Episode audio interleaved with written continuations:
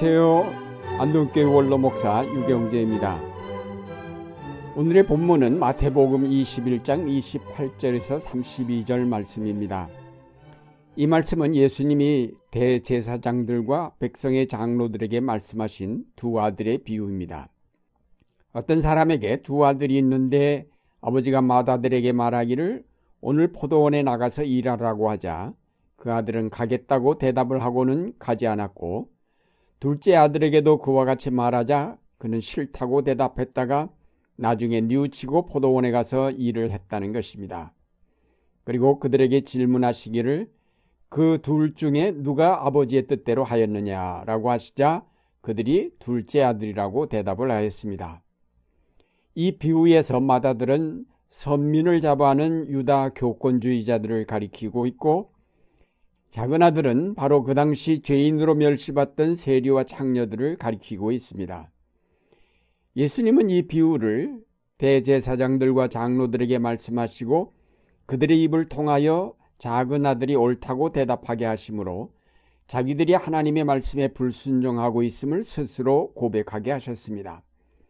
예수님은 이 비유를 통하여 하나님의 말씀에 대한 불순종을 회개하고 돌아와 진정으로 하나님의 뜻에 순종하는 자가 될 것을 교훈하셨습니다.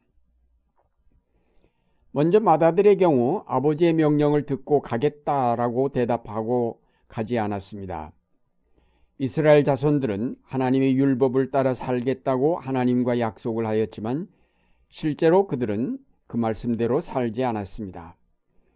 구약 신명기에서 모세가 약속의 땅에 들어가기 전 이스라엘 자손들에게 누누이 하나님의 계명과 그 명령을 지키라고 설교하였습니다. 그들이 말씀을 지키면 복을 받고 지키지 않으면 저주를 받는다고 하였습니다.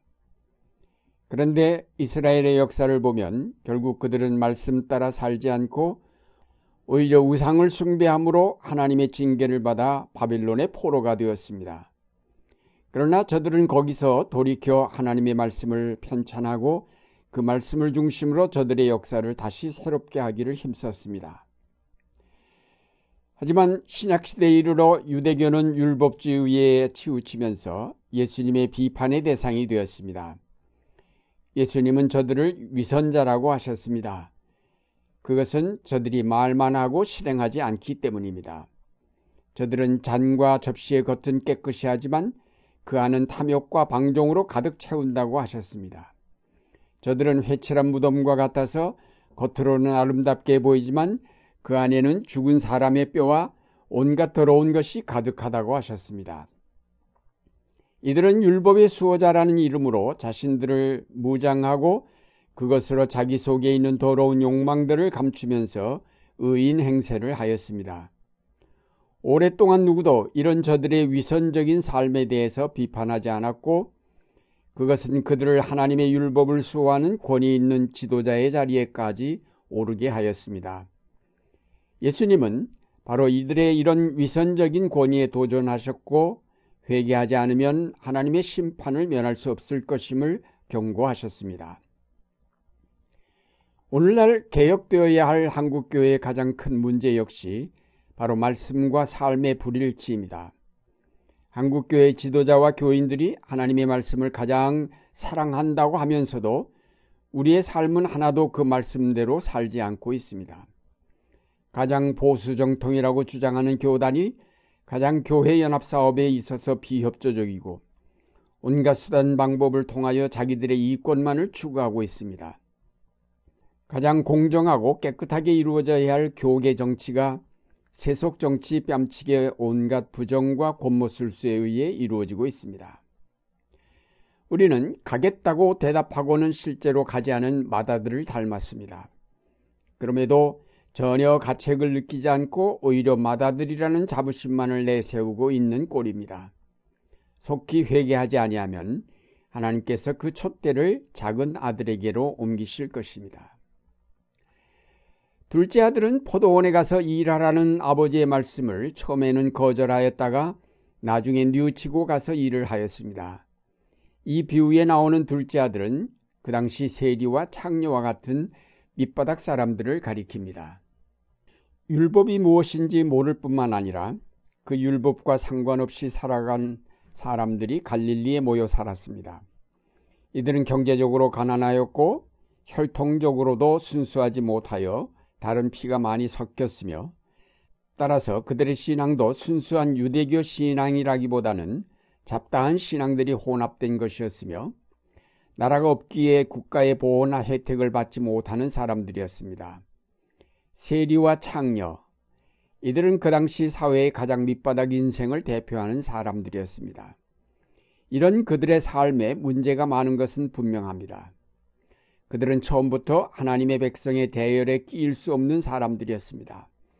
따라서 저들은 말씀을 들으려고 회당에 갈 수도 없었고 제사를 드리거나 절기를 지키려고 예루살렘 성전에 갈 엄두도 못 냈던 사람들입니다.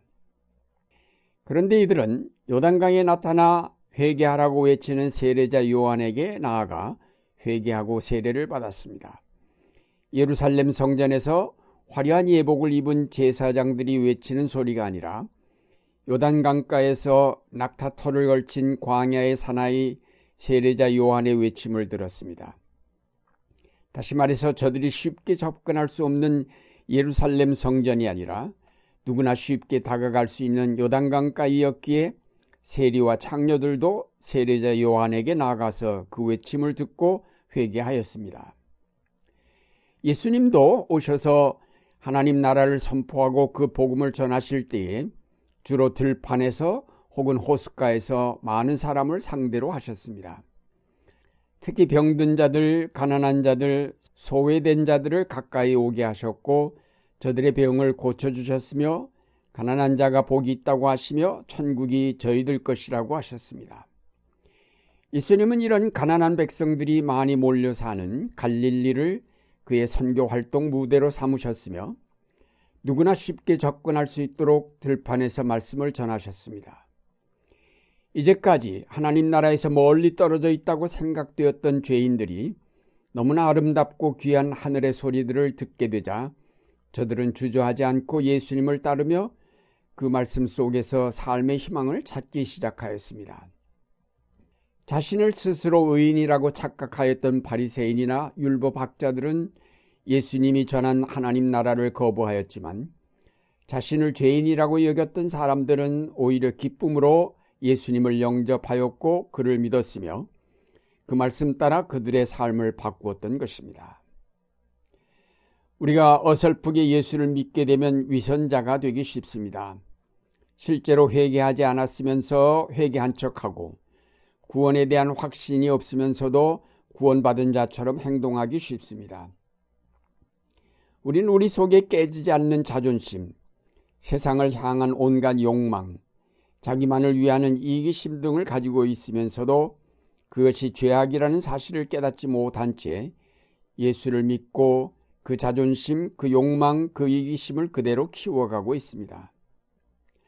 중한병에 걸리거나 아니면 탕자처럼 자기 욕망을 따라 살려다 철저하게 깨어지거나 혹은 사개오처럼 그 사회에서 따돌림을 당하게 될 때에 우리는 비로소 자신의 나약함과 이기심과 욕망을 깨닫게 되면서 회개에 이르게 됩니다. 사랑하는 여러분, 종교개혁 500주년을 맞이하면서 다시 한번 한국 교회와 우리 자신을 돌아봅시다. 이 뜻깊은 해를 우리 자신의 죄인됨을 철저하게 깨닫고 회개하면서 하나님의 은혜로 말미암은 새로운 삶을 출발하는 계기로 삼아야 하겠습니다. 마다들처럼 말로만 말씀에 순종하는 자리에서 벗어나 행동으로 순종하는 자가 되어야 하겠습니다. 구원의 확신 없이 교회 문턱만 넘나들던 신앙에서 벗어나서 하나님의 은혜를 늘 느끼며 감사하는 삶으로 나아가야 하겠습니다. 이제 좀 더 솔직하게 하나님의 말씀 앞에 자신을 드러내어 채찍 맞을 것은 맞고 치료받을 것은 치료받아 새로운 삶으로 거듭남으로 하나님께 영광을 돌리는 여러분의 삶이 되시기를 바랍니다.